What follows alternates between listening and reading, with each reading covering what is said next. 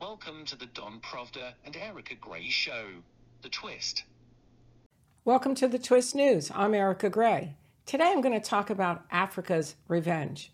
In 2001, the African Union formed with the 55 nations of Africa, and they formed kind of with the same idea of the European Union to grow economically and politically. And they've actually made strides.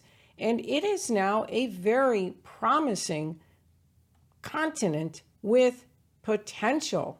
And what we see now are the world's empires courting Africa from the European Union, the United States, Russia.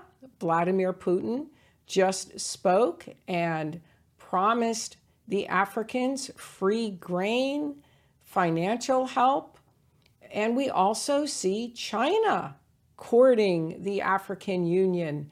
And the African Union now is in a position to enact its revenge. But first, I want to talk about why are the foreign powers scrambling to court Africa, which this is the title of an article that was written by the Center for Strategic and International Studies by Cameron Hudson. And according to Mr. Hudson, he talks about the U- United States efforts and how last month Vice President Kamala Harris became the fifth high ranking U.S. official to visit the continent just this year. But according to this article, it states, but the United States is not the lone courtier.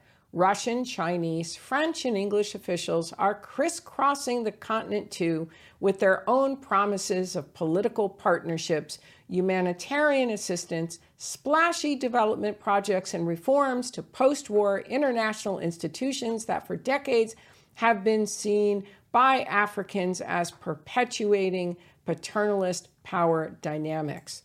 So, why the scramble? Well, the scramble is in part what's written in this article, which is Africa is home to many of the rare earth critical minerals essential to powering the next generation of innovation and green growth.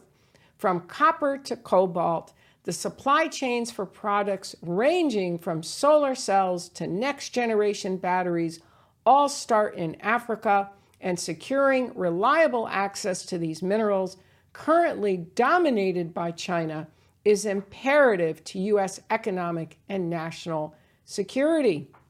He goes on to state that Africa is experiencing a population boom unequaled in the world today, and that many cities and countries uh, within Africa will feature some of the largest population centers, which also means working people, people who work and can prosper the economy.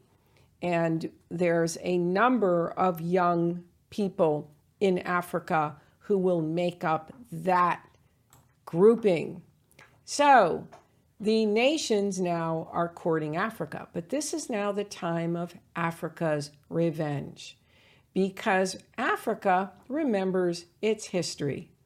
And there's no love lost between the nation of Africa and the America, as well as with the European countries, which also had their hand in the continent and slavery, uh, such as the French, the Bel- you know, France, Belgium, and other countries as well within Europe that were part of the colonialism and part of the slave trade.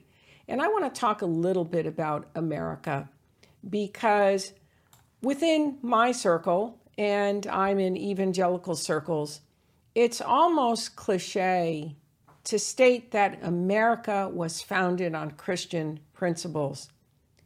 And every time I hear that, I cringe. Because what kind of Christian principles have a slave trade and commit atrocities against a people that are so horrific that they're on par with ISIS or anything barbaric out of the Middle Ages. And to treat a people that cruel and that vicious, and then state that this is formed on Christian principles. There's something wrong with that. And then not only were those people oppressed and tortured, but also, and torture, various forms of torture, not the, you know, s- standard inner room torture, but various forms of torture. But then, when slavery is eliminated, now those Africans are not allowed businesses and they're not allowed to prosper. And a new wave of hatred and atrocities takes place, giving birth to the start of the problems in the ghettos. There, there's an old saying that every dog has their day. Well, guess what? This now is a time for Africa's revenge, and you can see it when you're tuning in to these press releases of these governments that are trying to form these ties, and you can see the look in, in the faces of the African leaders and their statements. They're not having it. And what's happening is they're gearing towards the nations that didn't have that kind of history with their people. They don't forget. So somebody may say, well, but that was so many years ago. Well, nations tend to hold on to their history, just like between the Chinese and the Japanese, and the French and the English. And the Germ- Germany now is within the European Union to contain it within the EU institutional structure so that World War I and World War II will not then happen as a World War III under the leadership of Germany, because now Germany is quelled, because that history is not forgotten. That history spurred the formation of the European Union, the institutionalizing of the coal and steel production of France and Germany to prevent the two nations from entering into war among other nations to keep Germany contained. So, yes, Africa has not forgotten. Africa is not going to forget. And you can almost be guaranteed that going forward, Africa is going to give priority to these other nations that don't have this history. And now like no other time because of the technological age, because of the greening of policy, Africa is rich in those materials. So, this is going to be interesting to see how this develops. And I'll be reporting it on this channel. But from what I can see, this is now the time of Africa's revenge. Africa is not forgetting. Africa is now becoming in a real position of strength.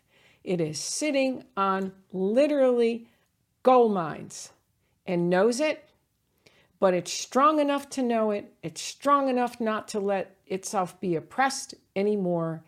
And also, it's making decisions not only for its future, but also based on its past history. For more from the Twist News, stay tuned subscribe to this channel, check out the Amazon store, and stay tuned for more. Tune in next time for more from Don Provda and Erika Grey for their twist on world news.